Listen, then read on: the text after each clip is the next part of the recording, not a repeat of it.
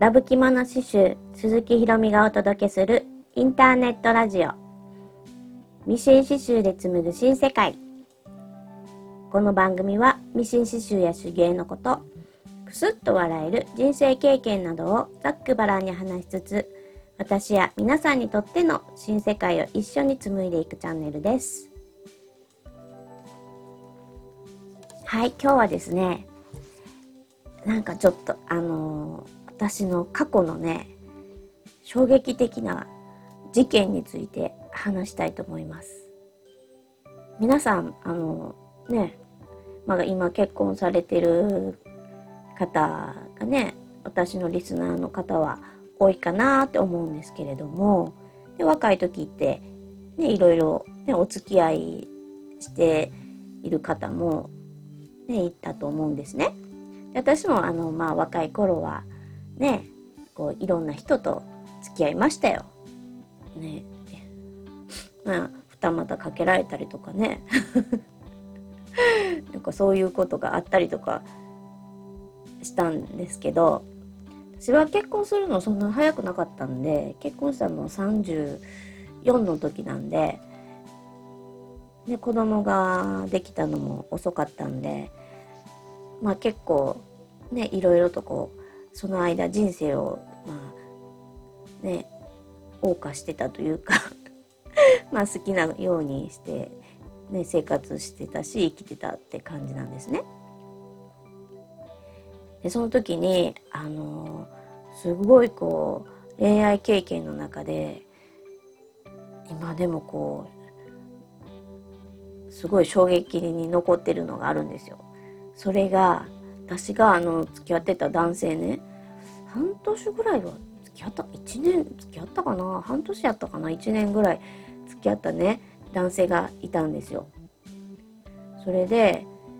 あのねある日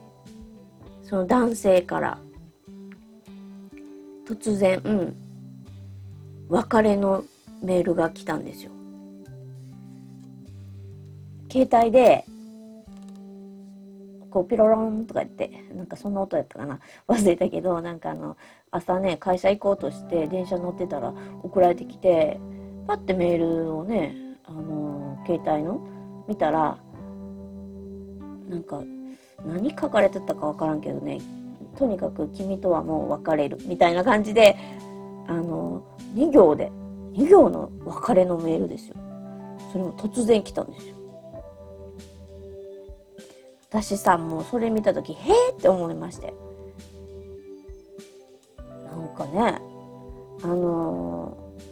ー、えたった2行のメール？じゃ今までのこの時間は何だったの？私たち2人のみたいな。ちょなんちゅうことすねやこの野郎みたいな。2行でさメールの別れを送ってくるなんてあんたあんたどういうやつや？って私はすごい思いましたよ。別にね私そんなさこう面と向かって別れよって言われたって別にね泣いてこう叫んで「いや別れんとって」とかさそんなん言えへんわってねその時すっごい腹立ちましたよ。2行でメールで送ってくるってどういうことやみたいな。ねえ昨日今日付き合ったばっかちゃいますよ。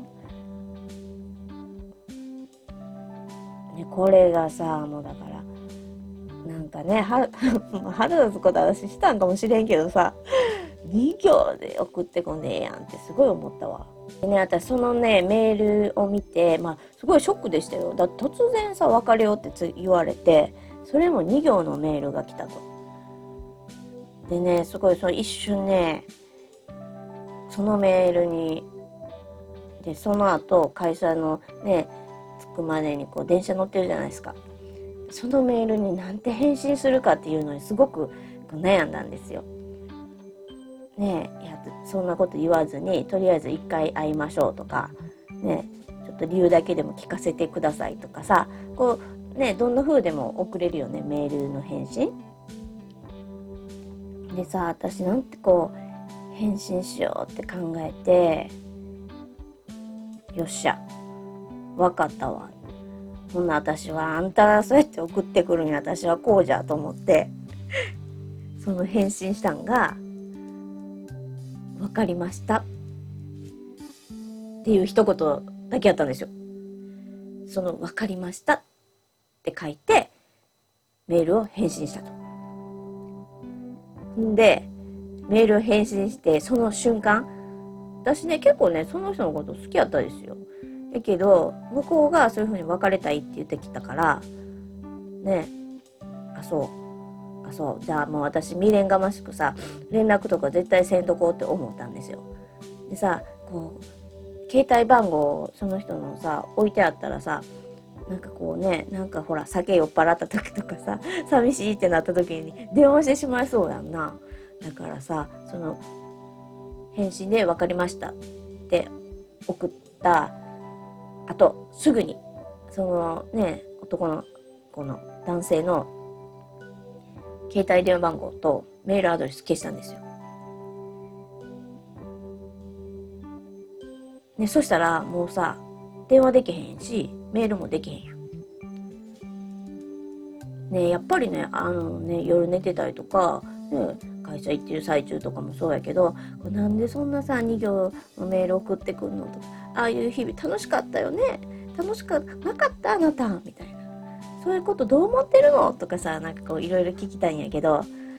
ね連絡先わからんから連絡しようないもんね。そういう状況をこう自分で作り出して。私はこう2行でねそういう失礼な大体さ今まで付き合っとったね彼女にさ2行のメールで別れよってさそんなことするようなあんたとはもう私の方こそおさらばだみたいな気持ちになするようにこう考えてそれでね私もそのその彼氏元彼、ね、その元彼にはそういう、ね、私は振られ方をしたと。でさそういう時ってすっごい自己肯定感下がるよね。なんか自分なんか悪いことしたんちゃうかとかさねえやけどそういうこう自己肯定感を下げ出したらキリがないからその時にこう常に思うようにしてたのがここは私の居場所じゃないと。で私はねちっちゃい時のこと思い出してお母さんがねう絵本読んでくれてるのとか思い出したわけですよ。でお母さんが、ね、私とかお姉ちゃんに一生懸命夜寝る前とかに絵本読んでくれたんですよ。そういう場面を思い出してお母さんとかは、ね、私たちがこう健やかにね育つように一生懸命愛情を注いでくれたと。そういうふうに育てられて私はね大切にされてきた。やけどこの目の前の男私のことを大切にしんひんかったと。ねそしたら私は大切にされるに値する、ね、女性や。だからもうこの男とは連絡したらあかんし別れるっていう選択は間違ってないってこう自分にこう言い聞かせたんですよ。で私その時すごいこう英語のねこう勉強してたから私はこう英語の CD とか聞いてこう未来のすごいこう英語がいっぱい喋れるようになって海外とかいろいろ旅行行ったりしていろんな人と会話して喋ってっていう風なこう未来をこう想像しながらずっとこう英語の勉強 CD とかね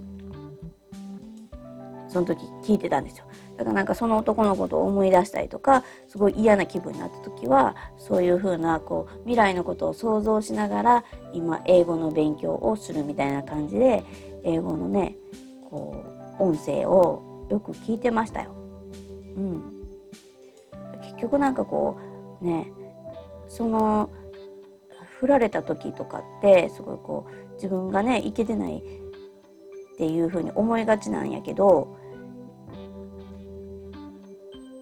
でも実はそれ思うとすごいこう闇の中に落ちていくわけですよ自分自身のこうメンタルが。だから何もまあいいことないやん。そういう時にこうなんかこう自分が無になれるっていうか未来を想像して頑張れる何かを見つけとくとすごいいいんですよ。それはまあその時は私は英語っていうその手段やったんですね。でそのもう無心にね英語のなんかこう音声聞いてましたよ。うん、それでこう未来の自分を想像してねすごいこうふわーって未来が明るく開けてるんですよ。それを想像しながら、まあ、その2行のね失恋メールから立ち直ったんですよ。例えばなんかこうね別れを告げられたりとかねなんていうのかなママ友とかにさすごいこうねいじめ いじめられてるって言ったらおかしいけどなんかねこう嫌味言われたりとかして、ね、悲しいとかあったりしてもそれはねその居場所が間違ってるだけやし付き合う相手が間違ってるだけやから、うん、自分はそのままの自分がすごくいいと。それこの世にこう生まれてきたっていうだけでも素晴らしいしなかなかこうねもうちょっとそういう風なこう自分のことをね何て言うのかな蔑むような人がもし目の前に現れたら心を強くしてですね未来の明るい希望を想像して乗り切ってほしいなって思います居場所がねほんと違うだけですよあの違う場所に行ったら十分にあの輝ける場があるしそれは今のそのあなたがいいって言ってくれる人もいるし今のそのあなたがいいって言ってくれる場がきっとあるんですよ。付き合う人が間違ってたりとか所属する場所が間違ってたりとかそういうだけの話ですよ。私がねもし子供がね振られて悲しいってなって言ってきたらね言うたると思う言おうと思う。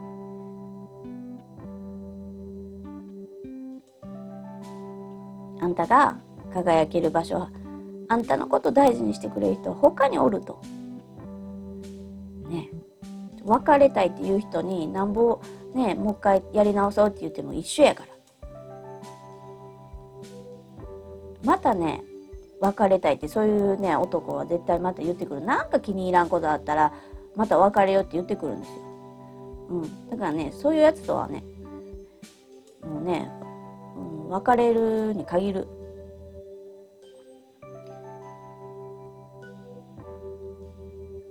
自分のことをね大事にしてくれへんとかそういう風な人はねあかんって ね私はね思う、うん、そのねもう2行のメールで別れを告げられた時の私の唯一のできる反論が1行のメールで分かりましたって送ったことです。はい。そっからもう全然もう連絡もしないし、当たり前やな。携帯電話もメールも相手の分かれへんねんから連絡しようないけど、はい。それがもう私の、あの、最大の、こう、なんていうのかな、反抗心でしたね。うん。ということで、今日はまあ昔の恋愛話でした。では今日はこの辺でこの番組がいいなと思ったらフォローやいいねボタンを押していただけると励みになります。